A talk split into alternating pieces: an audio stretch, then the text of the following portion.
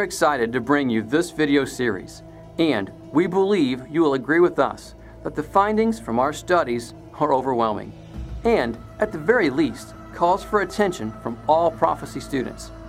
As we all continue to grow in our understanding of the Scriptures, it is our prayer that we always keep an open heart to the Spirit as He tweaks our understanding along the way. This video series will cover multiple topics in Bible prophecy there is no shortage of theories as it relates to end times prophecy, and many are in contradiction with one another. We hope that we can offer some clarity and new perspective on such things, as well as offer new insight to bring to the table. At the very least, we expect to prompt some new and interesting discussion and thinking on these matters. Obviously, we do not claim to have everything figured out and we are definitely open to adjusting and tweaking from other perspectives. We simply want to maintain an environment of testing everything, even the topic of end times. So, get a notebook, grab a pen, and by all means, open your Bible as we study the Word.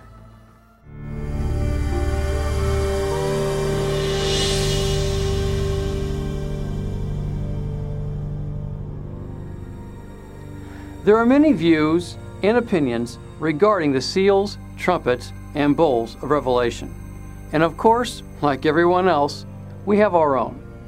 We in no way proclaim that ours as being right and everyone else's as being wrong. We believe we can all learn from each other and grow in our understanding as we consider the views of others. We would like to share our current understanding regarding some of these scriptures in hopes to bring some discussion that can help us all grow in our learning. Since we already covered the first five trumpets in our teaching, appropriately titled The First Five Trumpets, we actually want to go back and go over the seals. Now, please know and understand that there are many things in these passages that we do not fully comprehend, and we will not pretend that we do. There is just so much symbolism that we can only speculate at best on some things. Because of this, we simply want to stick to the seals and their possible meanings at this time. So, let's start with Revelation chapter 5.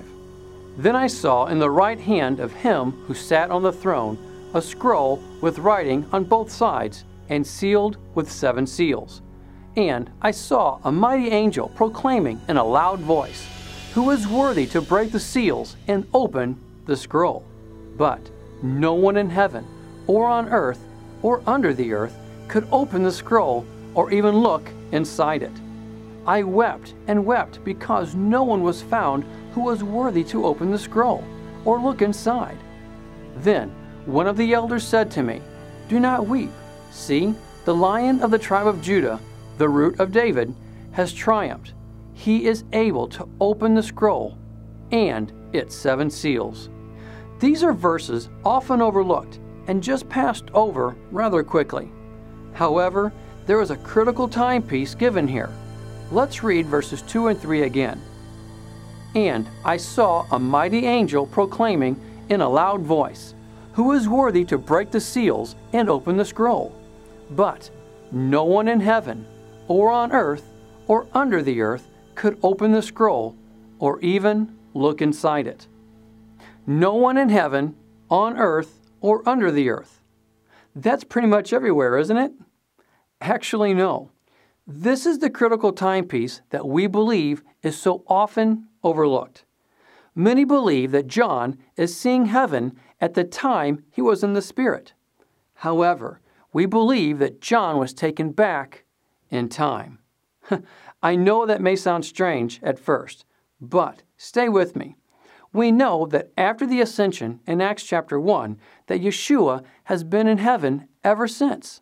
Compare Acts chapter 3. And that he may send the Christ who has been appointed for you, even Yeshua. He must remain in heaven until the time comes for God to restore everything as he promised long ago through his holy prophets. Acts chapter 7. But Stephen, full of the Holy Spirit, looked up to heaven and saw the glory of God and Yeshua standing at the right hand of God. Romans chapter 8. Who is he that condemns? Messiah Yeshua, who died. More than that, who was raised to life, is at the right hand of God and is also interceding for us. Also, Hebrews chapter 9. For Christ did not enter a man made sanctuary that was only a copy of the true one. He entered heaven itself, now to appear for us in God's presence.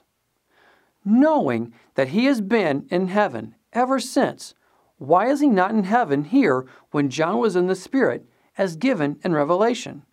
Again, chapter 5.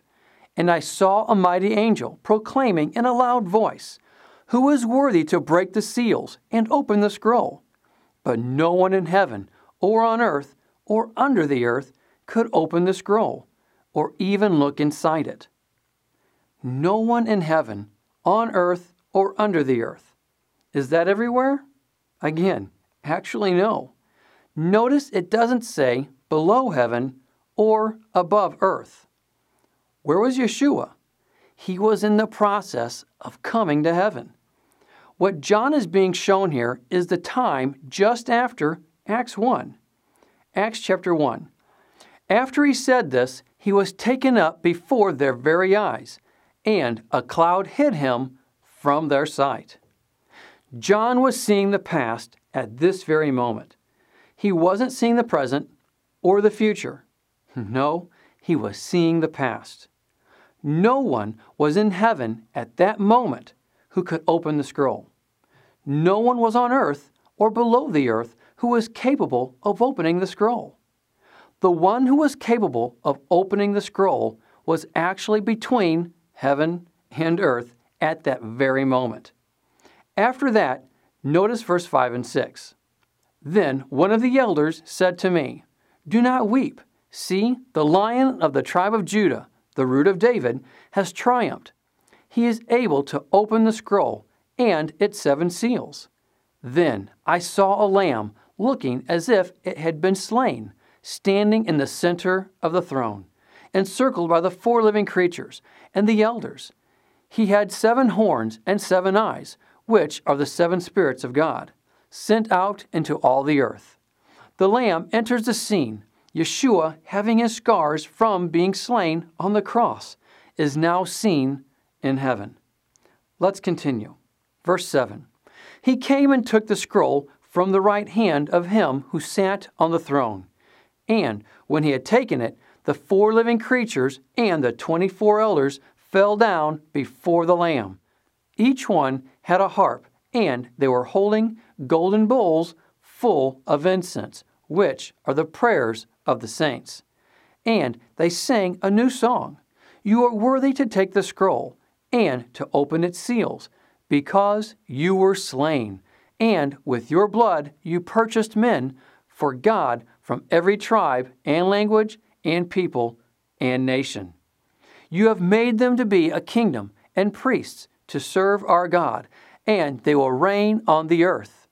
Then I looked and heard the voice of many angels numbering thousands upon thousands, and 10,000 times 10,000. They encircled the throne and the living creatures and the elders. In a loud voice they sang, Worthy is the Lamb who was slain to receive power and wealth and wisdom and strength and honor and glory and praise. Then I heard every creature in heaven and on earth and under the earth and on the sea and all that is in them, singing, To him who sits on the throne, and to the Lamb be praise and honor and glory and power forever and ever. The four living creatures said, Amen, and the elders fell down and worshiped. All heaven and creation declares what he has just completed through his death and resurrection. Again, the text seems to show that Yeshua has truly just come on the scene and is now getting ready to break the seals. In fact, the song they sing is declared new in verse 9. This is something we must consider. If this is taking place years after his death and resurrection, how can it really be new? Doesn't it make more sense that it's new because it truly just happened?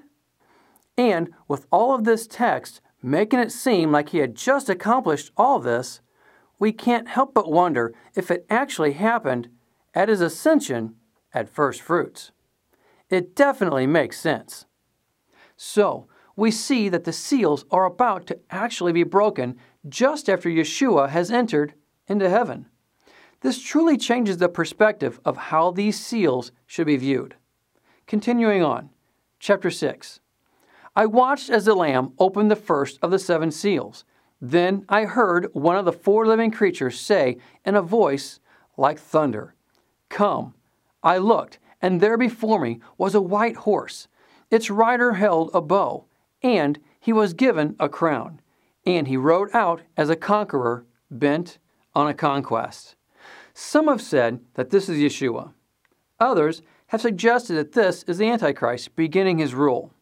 However, we believe this is the spirit of the Antichrist that is now in the world. 1 John chapter 4. But every spirit that does not acknowledge Yeshua is not from God. This is the spirit of the Antichrist, which you have heard is coming, and even now is already in the world. Does this mean that types of Antichrist didn't exist before this time? of course not. However, we believe that the spirit of Antichrist actually increased at the breaking of this seal. Continuing on, Revelation chapter 6, verse 3. When the Lamb opened the second seal, I heard the second living creature say, Come. Then another horse came out, a fiery red one. Its rider was given power to take peace from the earth and to make men slay each other. To him was given a large sword. There is little debate that this represents war or even chaos. The greater debate, I guess, would be that of the timing to this being released. But again, we hold that this has already been released and that wars have only increased as a result of this seal being broken. Revelation 6, verse 5. When the Lamb opened the third seal, I heard the third living creature say, Come. I looked, and there before me was a black horse. Its rider was holding a pair of scales in his hand. Then I heard what sounded like a voice among the four living creatures saying, A quart of wheat for a day's wages, and three quarts of barley for a day's wages. And do not damage the oil and the wine. Again, there's little debate as to the meaning of this seal famine and poor economic conditions. Some would argue that this couldn't have started at the time when Yeshua had entered into heaven. But again, we aren't saying that it started at this time, but rather that it began to increase over time with the breaking of this seal. Continuing on, verse 7 When the Lamb opened the fourth seal, I heard the voice of the fourth living creature say, Come. I looked, and there before me was a pale horse. Its rider was named Death, and Hades was following close behind him. They were given power over a fourth of the earth to kill by sword, famine, and plague, and by the wild beasts of the earth. As the first three seals is concerning something taking place in the spiritual realm, we see the same here. In fact, most interpret this seal as something only happening in the spiritual realm anyway.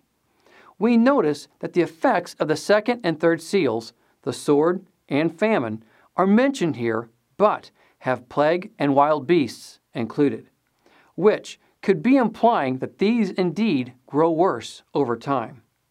Trust me when I say that we understand that many would say that these types of things have always been. So, how can these seals be of any significance at this time when Yeshua is just taken up? After all, there had been several Antichrist figures up to that point in time already. Wars, famines, and plagues were nothing new, to which we agree. Yet, though these types of events were already in existence, we believe they actually began to increase from this moment on. Again, something that is very plausible and that we at 119 currently lean to. However, it must be noted that if someone wants to hold that these seals are opened later in time, or even have yet to be opened, they have to agree that these types of events have already been in existence up to this point in time as well. So, whether they were opened at the time of Yeshua's ascension or at the time of the end, either way, we must admit that these events are nothing new. They will only increase in frequency and severity. However, it's only in the next two seals that we clearly see the future being spoken of. Moving on, verse 9.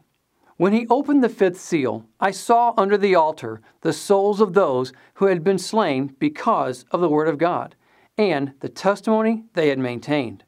They called out in a loud voice, How long, sovereign Lord, holy and true, until you judge the inhabitants of the earth and avenge our blood?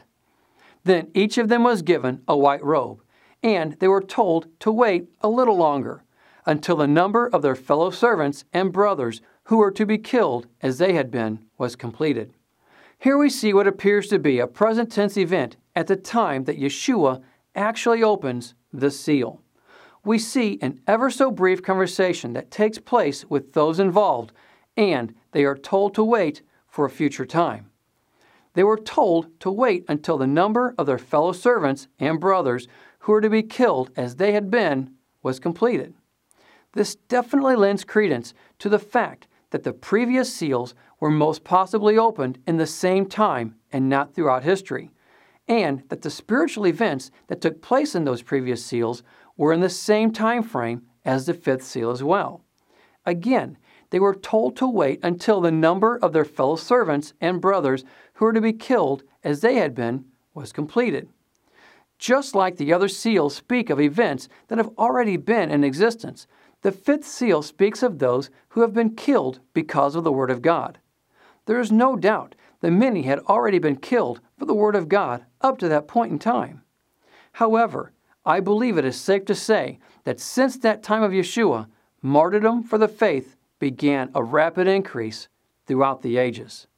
Again, showing the plausibility that the same principle could apply to that of the first four seals. Though the fifth seal does indeed speak of a future event, it is in this seal that it seems to put them all together, as all being opened and having the events take place in the same time frame. And now, the sixth seal. Revelation chapter 6, verse 12. I watched as he opened the sixth seal. There was a great earthquake. The sun turned black like sackcloth made of goat hair. The whole moon turned blood red, and the stars in the sky fell to the earth, as late figs drop from a fig tree when shaken by a strong wind. The sky receded like a scroll, rolling up, and every mountain and island was removed from its place. Then the kings of the earth, the princes, the generals, the rich, the mighty, and every slave and every free man hid in caves and among the rocks of the mountains. They called to the mountains and the rocks, Fall on us and hide us from the face of him who sits on the throne and from the wrath of the Lamb. For the great day of their wrath has come, and who can stand? Here we see what many refer to as the day of the Lord. But we differ with that interpretation, and this is why. Look at verse 12 again. I watched as he opened the sixth seal. There was a great earthquake the sun turned black like sackcloth, made of goat hair.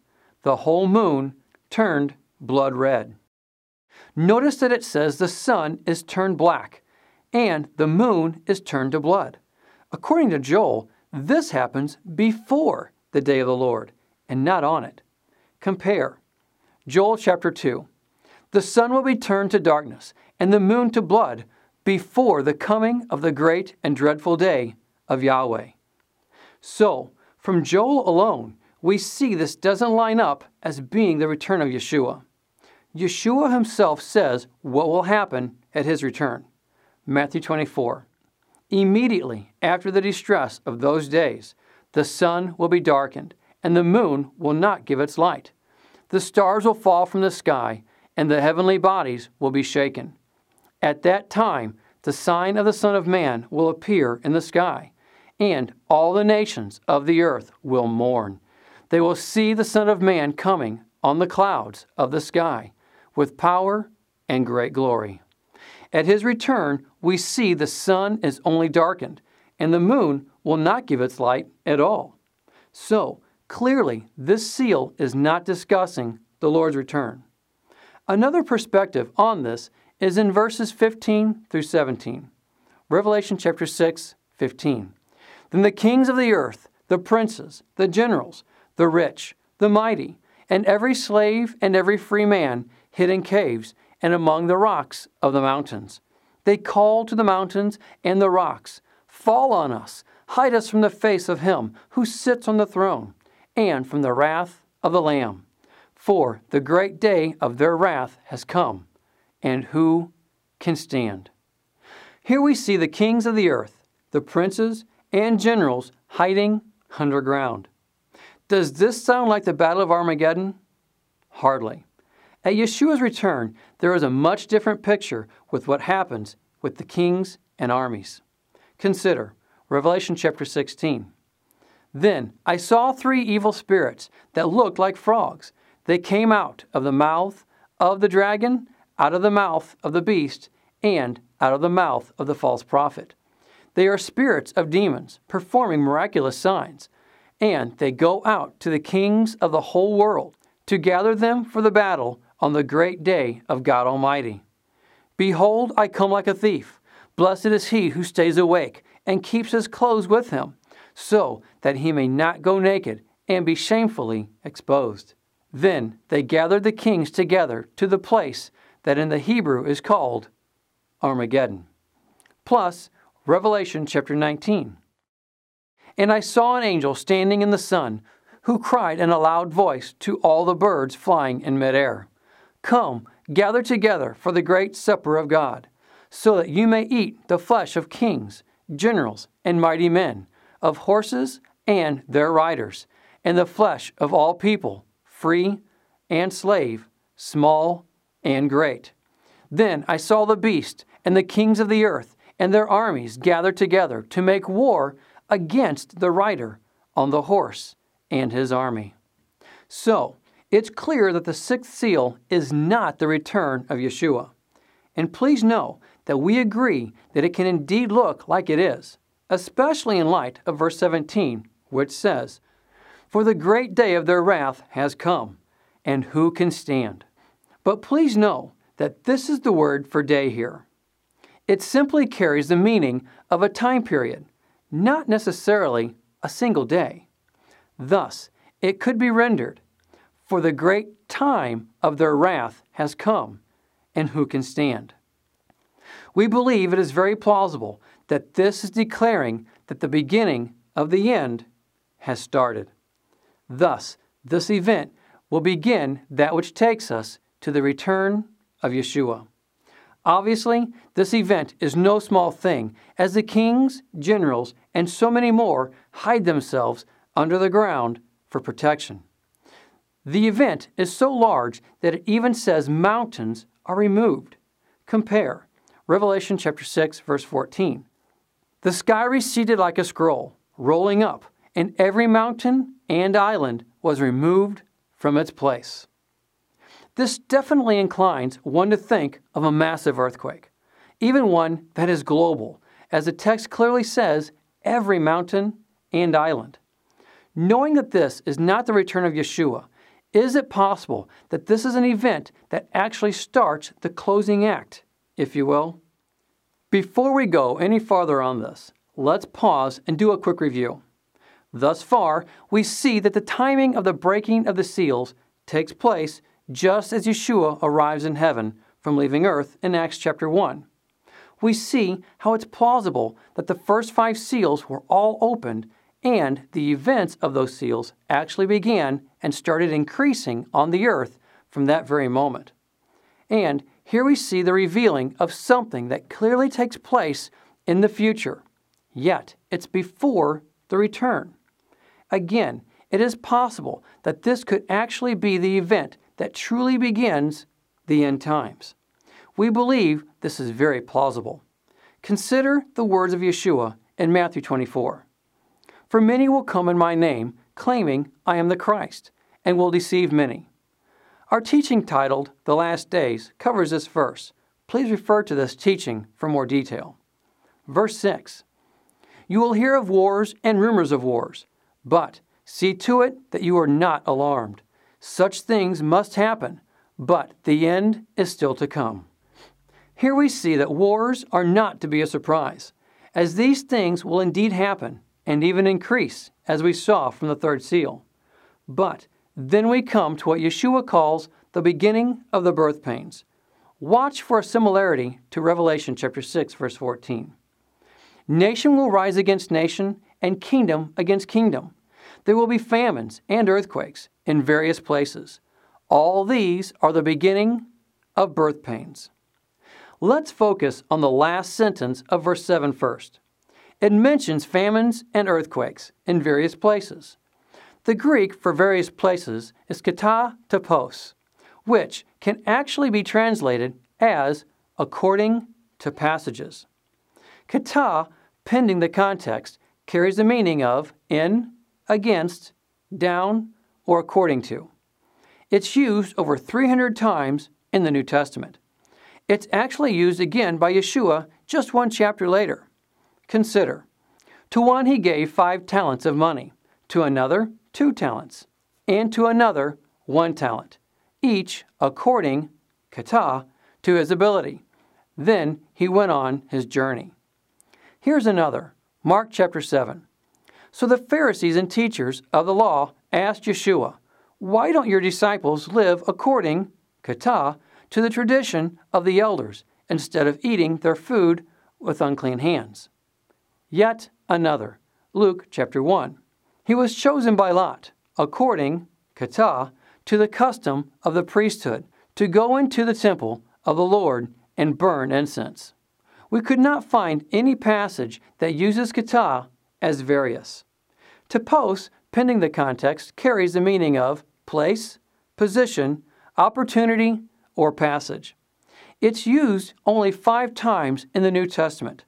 Three of those five are of this account found in Matthew 24, which is also in Mark 13 and Luke 21.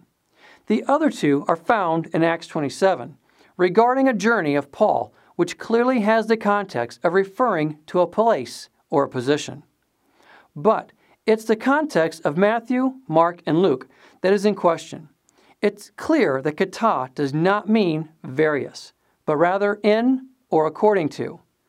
Does it not make more sense that Yeshua would be referring to scriptures from the prophets here?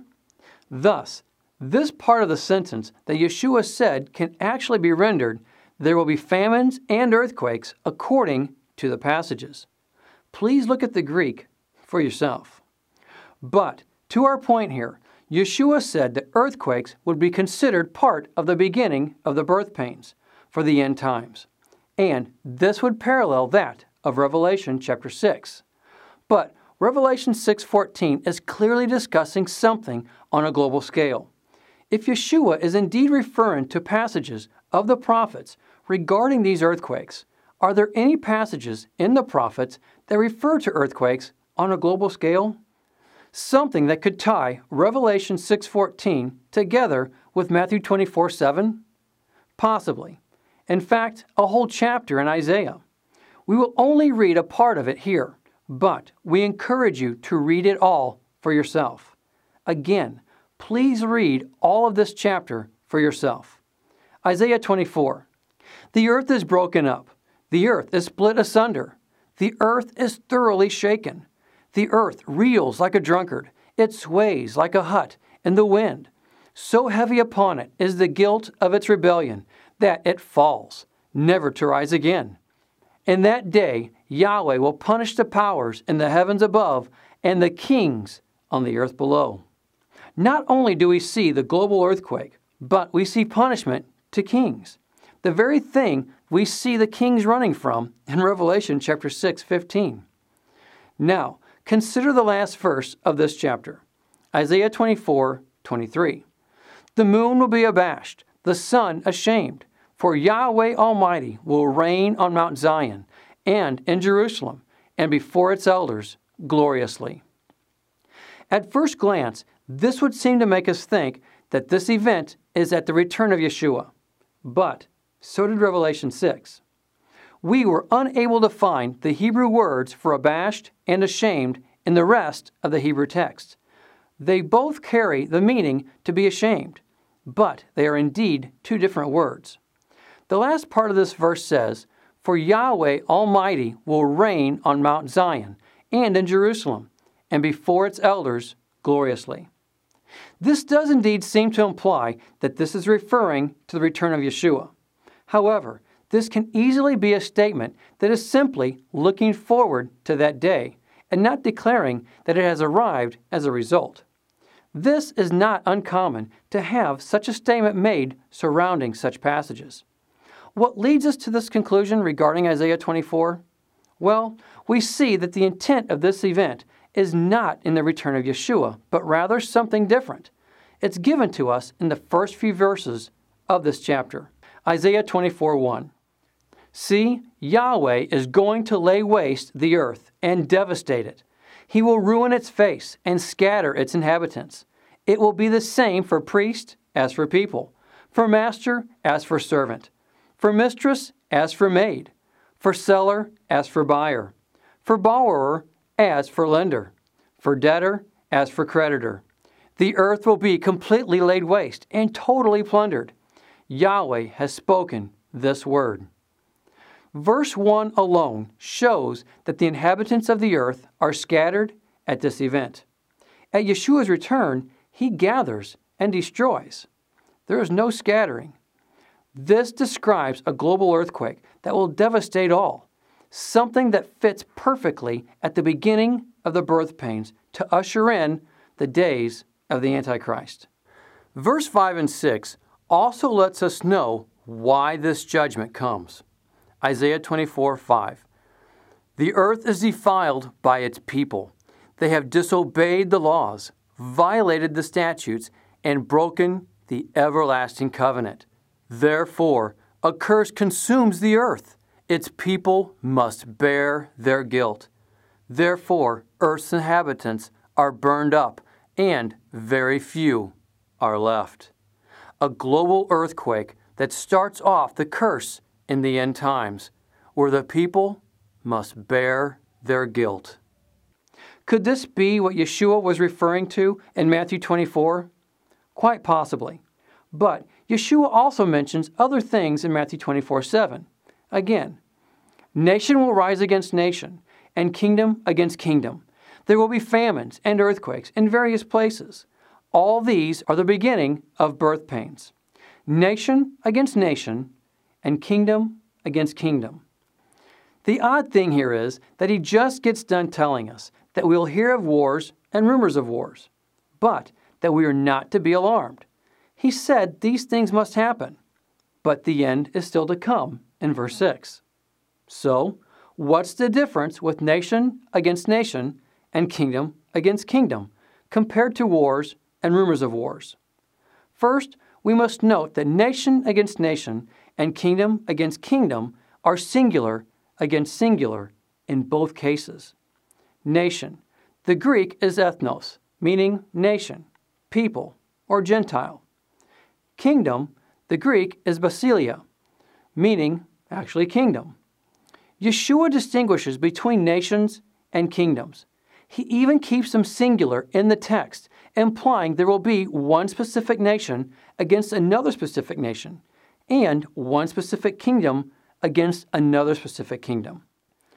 Could these two nations that will be at war be the nation of Ishmael, possibly being Islam, against the nation of Israel through Isaac? Could these two kingdoms be the kingdom of the enemy against the kingdom of Yahweh? Mind you, this is only speculation, but it does seem to be plausible, and it only makes sense that this would be what starts the end times off and it seems to parallel with the sixth seal of Revelation. Again, the sixth seal seems to be the trigger that starts the end times into motion. After the sixth seal of Revelation, we see chapter 7 takes a break and separates the sixth seal from the seventh seal. We will discuss chapter 7 in a future teaching, but for now, let us continue to the seventh seal, which starts in Revelation chapter 8. As we will see in a moment, the breaking of the seventh seal is actually the revealing of the seven trumpets. We believe the seventh seal is quite possibly the details spelled out of the event that takes place in the sixth seal. Let me repeat that. We believe the seventh seal is quite possibly the details spelled out of the event that takes place in the sixth seal. Sounds strange, I know, but this really isn't that uncommon. Consider at the creation story. We go through the days of creation and see that he creates man on the sixth day. Genesis chapter 1. So God created man in his own image.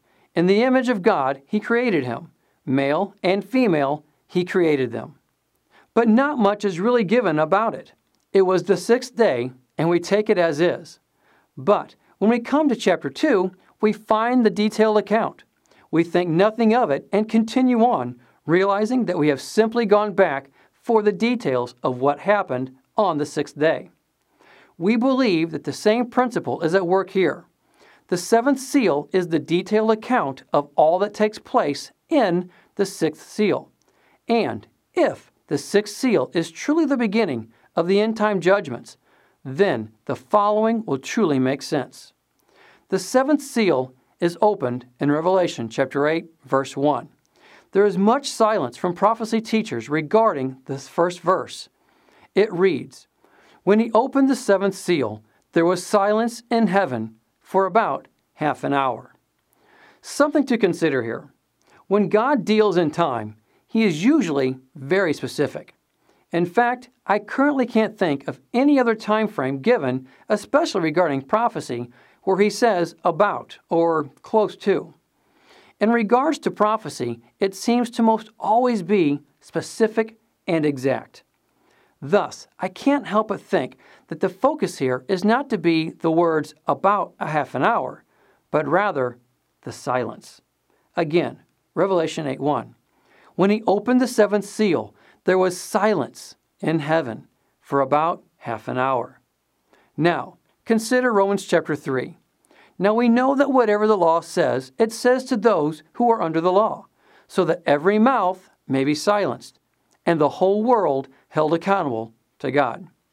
Let me read that one more time. Now, we know that whatever the law says, it says to those who are under the law, so that every mouth may be silenced and the whole world held accountable to God. Could it be that at this half hour of silence in heaven, that God is slamming his gavel down, saying, Order in the court, giving all one last chance to come clean, to make it right before the judgments begin? which makes sense since the trumpets are judgments and take place after this half hour. God is the same yesterday, today, and forever, right? Then consider also Deuteronomy chapter 20.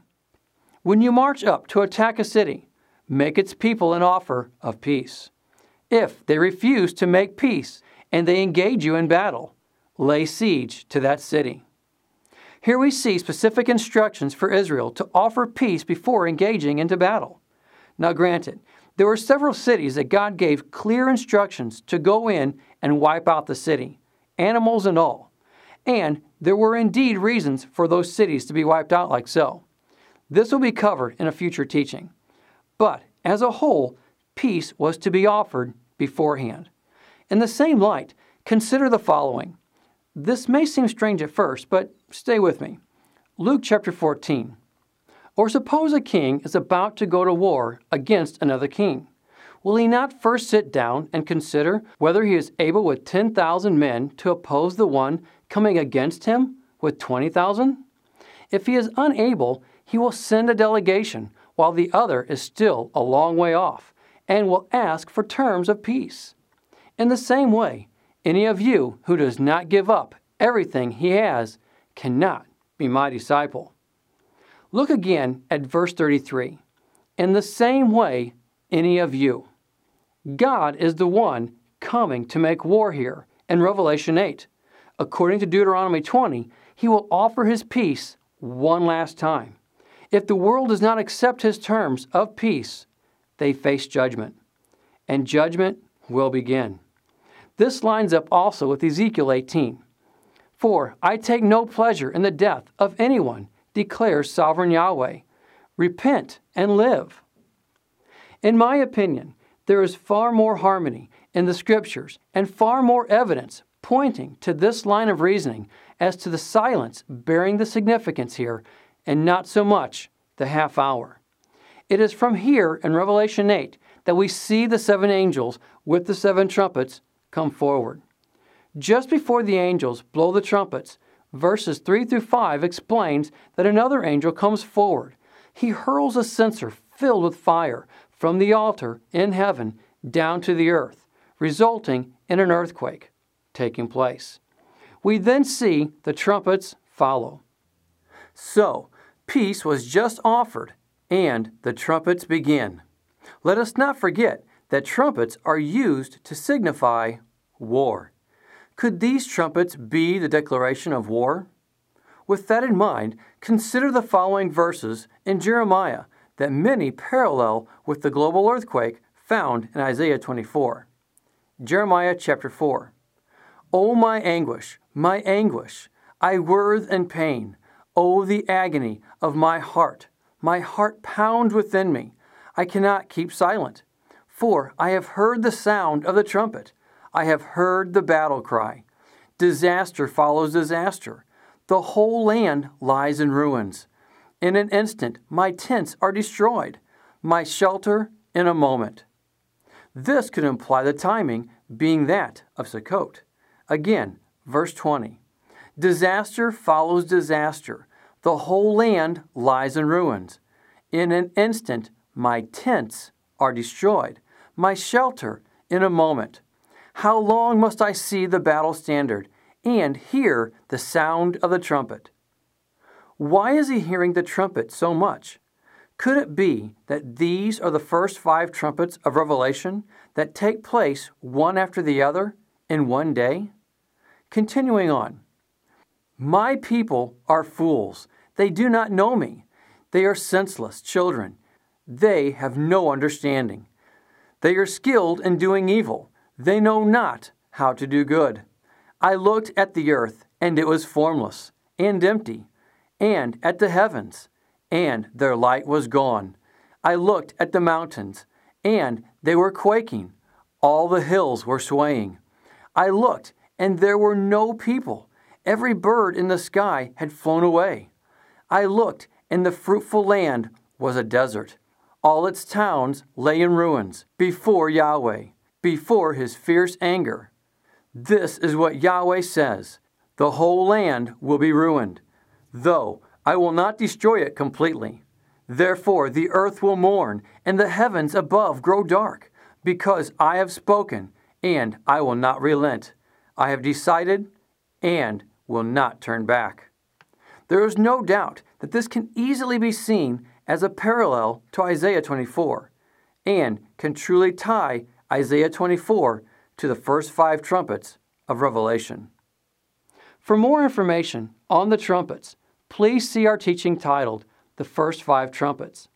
You'll find in that teaching that we show how it is very plausible for the first five trumpets to actually take place in one day. But is there a way for us to know what day all this could actually happen on? Not specifically. However, we know that the Father shows and reveals His hand in patterns, and most often in conjunction with His feast days. For example, we all know that deliverance came to Israel in Egypt on the first day of unleavened bread. But is this the only deliverance we see on the first day of unleavened bread? Possibly not. Consider what happened to Lot in Sodom we know that two angels came to deliver him. Genesis chapter 19. The two angels arrived at Sodom in the evening, and Lot was sitting in the gateway of the city. When he saw them, he got up to meet them and bowed down with his face to the ground. My lords, he said, please turn aside to your servant's house. You can wash your feet and spend the night, and then go on your way early in the morning. No, they answered, we will spend the night in the square.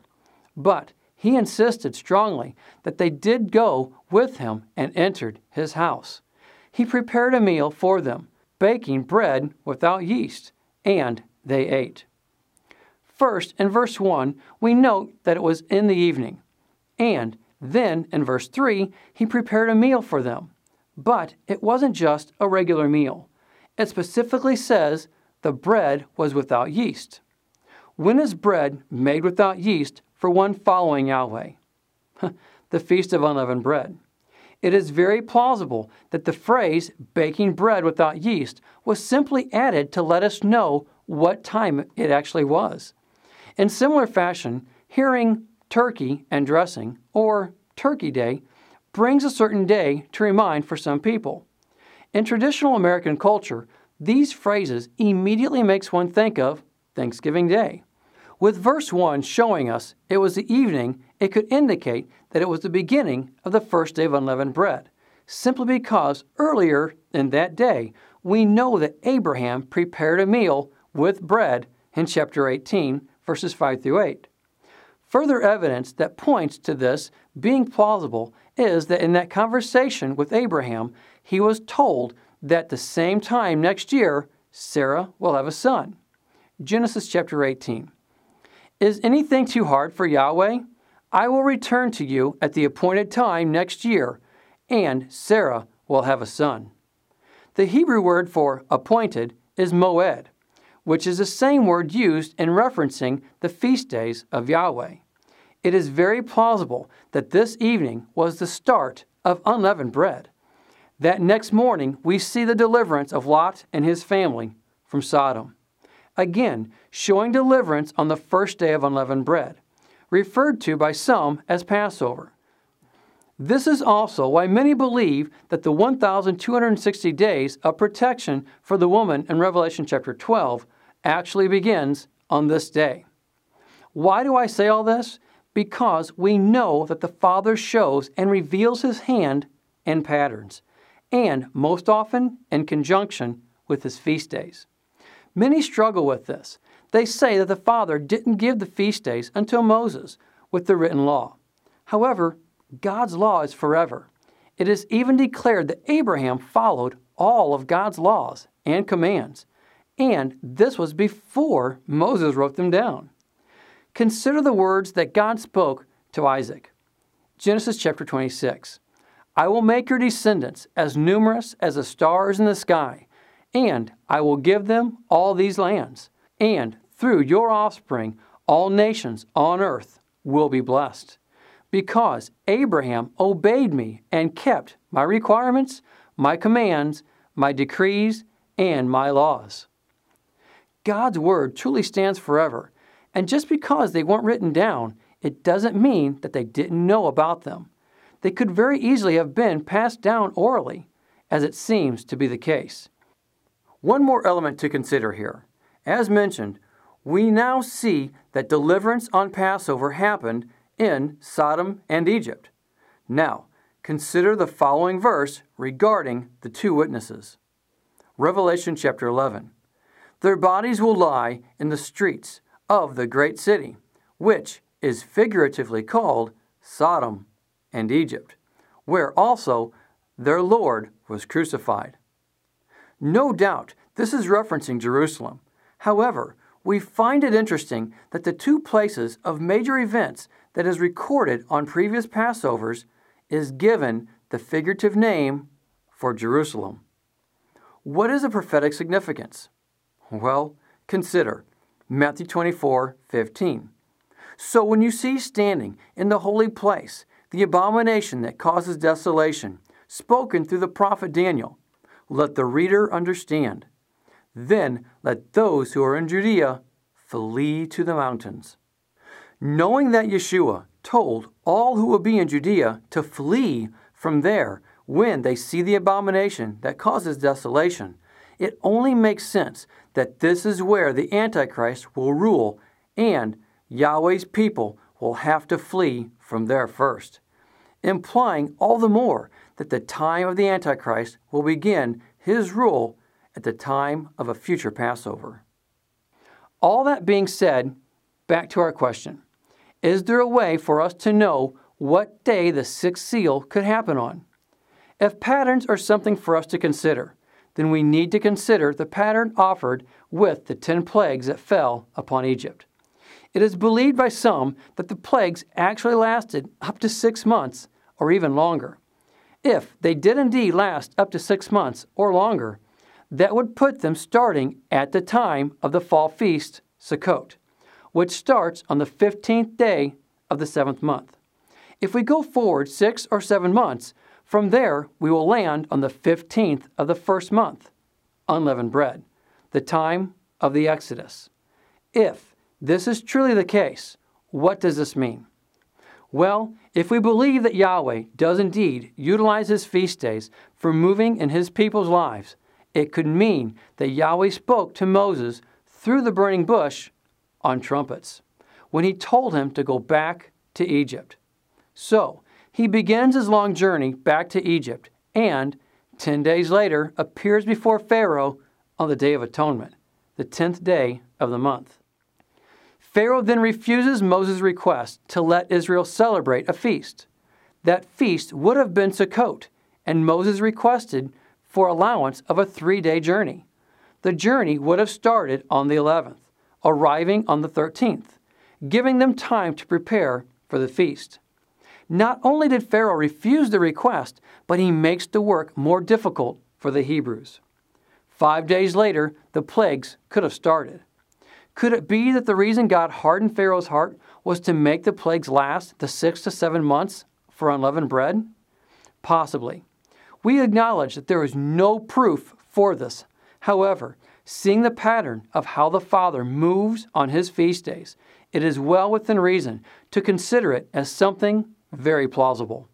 But what does this have to do with the end times and the possible day that the sixth seal will happen? Good question.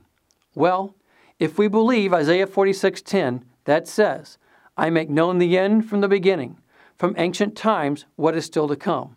I say, my purpose will stand, and I will do all that I please." Then is it not plausible for this day to happen sometime during a Sukkot, six to seven months before the deliverance takes place? A worldwide earthquake happening when his people are in tents? This actually parallels that which we've covered in Jeremiah 4. Jeremiah chapter 4, verse 20. Disaster follows disaster. The whole land lies in ruins. In an instant, my tents are destroyed, my shelter in a moment. Again, this could imply the timing being that of a future Sukkot. One more thing to consider here is that the five months mentioned in the fifth trumpet. Consider Revelation chapter 9. They had tails and stings like scorpions, and in their tails they had power to torment people for five months. If this starts at the time of Sukkot, then these five months would end one month before Passover of unleavened bread the day that many believe will be the beginning of the 1,260 days. Do you see the parallel yet? It stops 30 days short. Could this be when the army of the Antichrist is ready and prepared to rise up against God's people?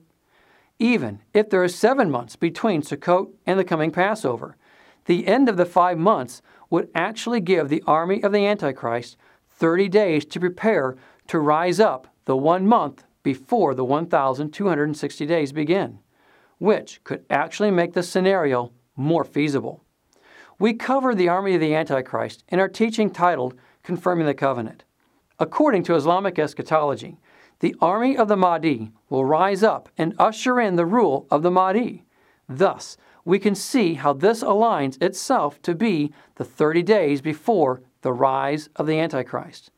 Thus, the mention of the 1,290 days in Daniel chapter 12. From the time that the daily sacrifice is abolished and the abomination that causes desolation is set up, there will be 1,290 days. Truly, only time will tell, but hopefully you can see the plausibility of this all lining up together as the Father moving on his appointed feast days. So, it could be plausible that the sixth seal actually happens during some future Sukkot. Again, please refer to the teaching titled The First Five Trumpets regarding the events that we believe could be explaining the happenings of the sixth seal.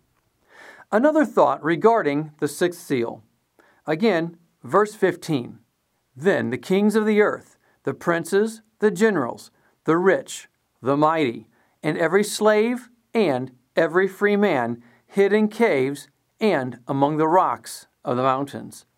They called to the mountains and the rocks, Fall on us and hide us from the face of him who sits on the throne and from the wrath of the Lamb.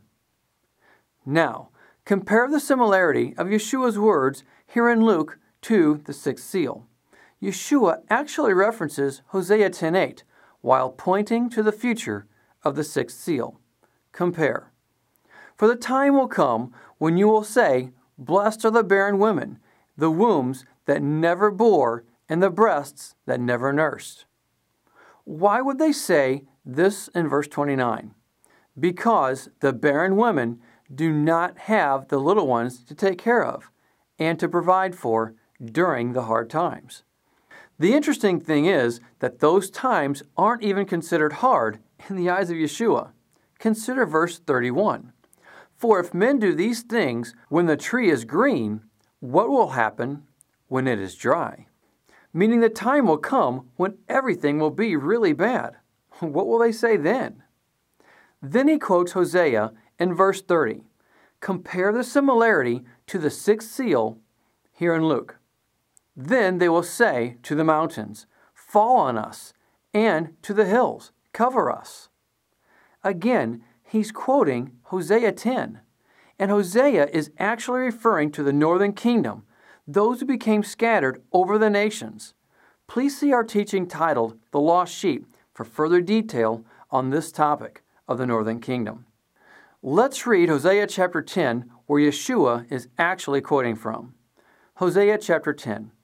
Samaria and its king will float away like a twig on the surface of the waters.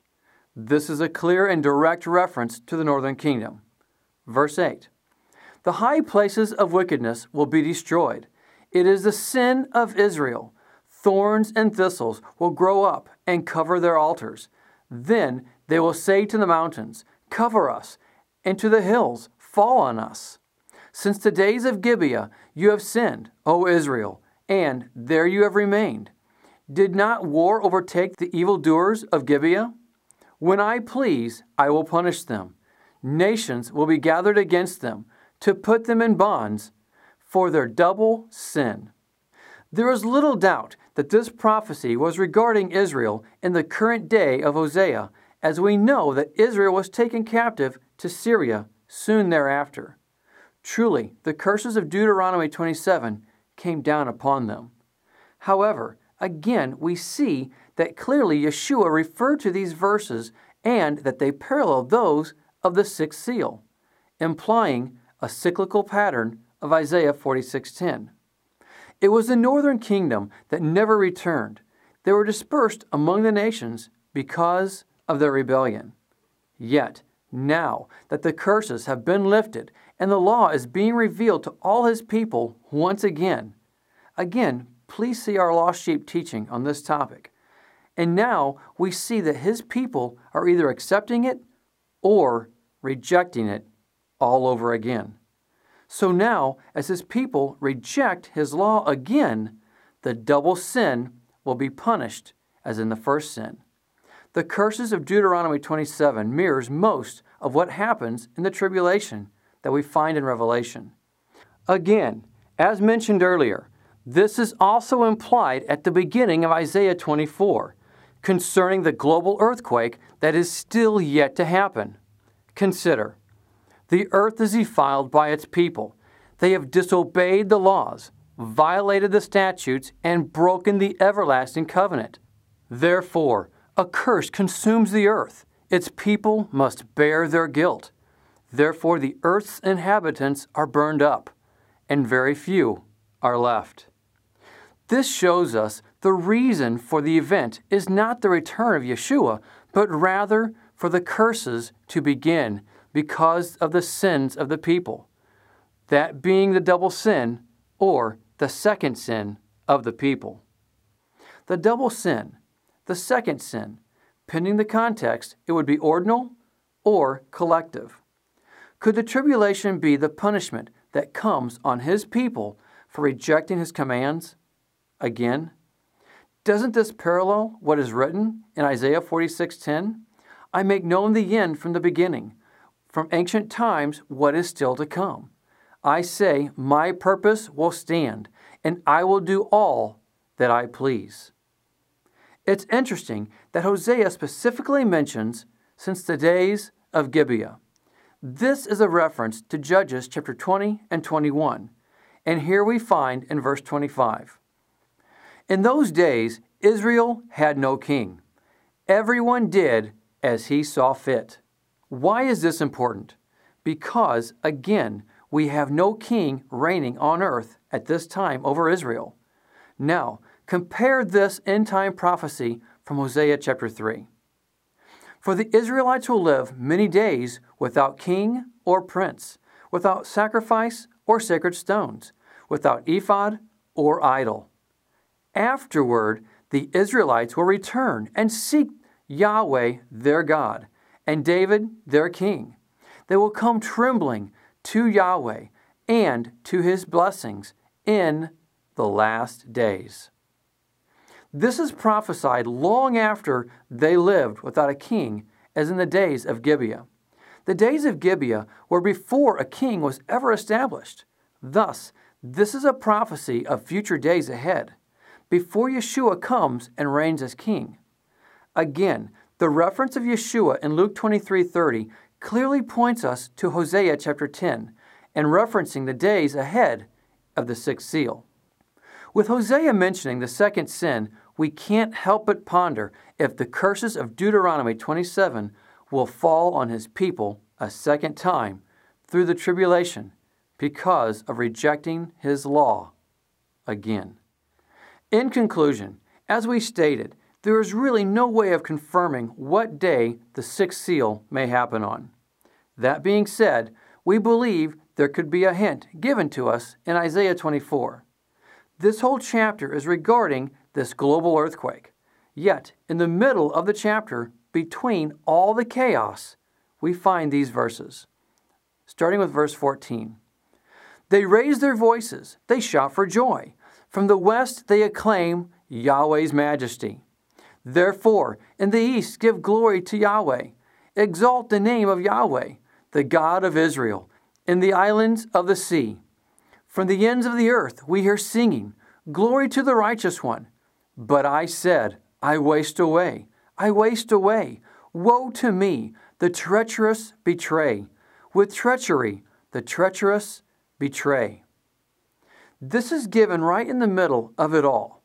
It would appear that these people are declaring the praises of God, implying that they are followers of His ways. However, Isaiah makes it very clear that these are not what they appear. He declares, But I said, I waste away, I waste away. Woe to me, the treacherous betray. With treachery, the treacherous betray. the treacherous betray. Meaning what? Meaning their lives betray what their mouths declare. Today, many claim the glory of the Father, but do not walk in his ways.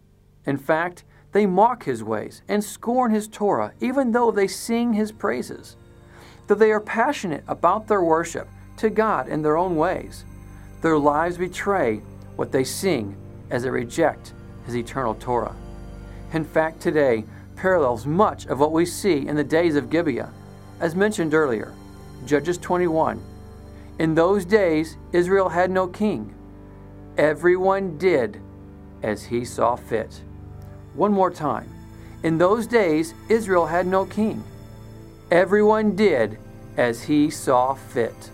There is only one day that I can think of that those who reject his Torah actually gather together to sing his praise as they see fit. What day is that? Sunday. Could this really be a hint that Isaiah is referring to? That all the earth will quake on that day of the week that those who reject his Torah gather together to actually sing his praises as described in verses 14 through 16? Again, There's really no way to know for sure, but it does seem to fit. Yet again, we encourage you to read all of Isaiah 24 to grab the whole picture for yourself. There is so much for us to consider as we continue to grow. May we always be open to digging and learning. We hope you've enjoyed this teaching. And remember, continue to test everything. Shalom.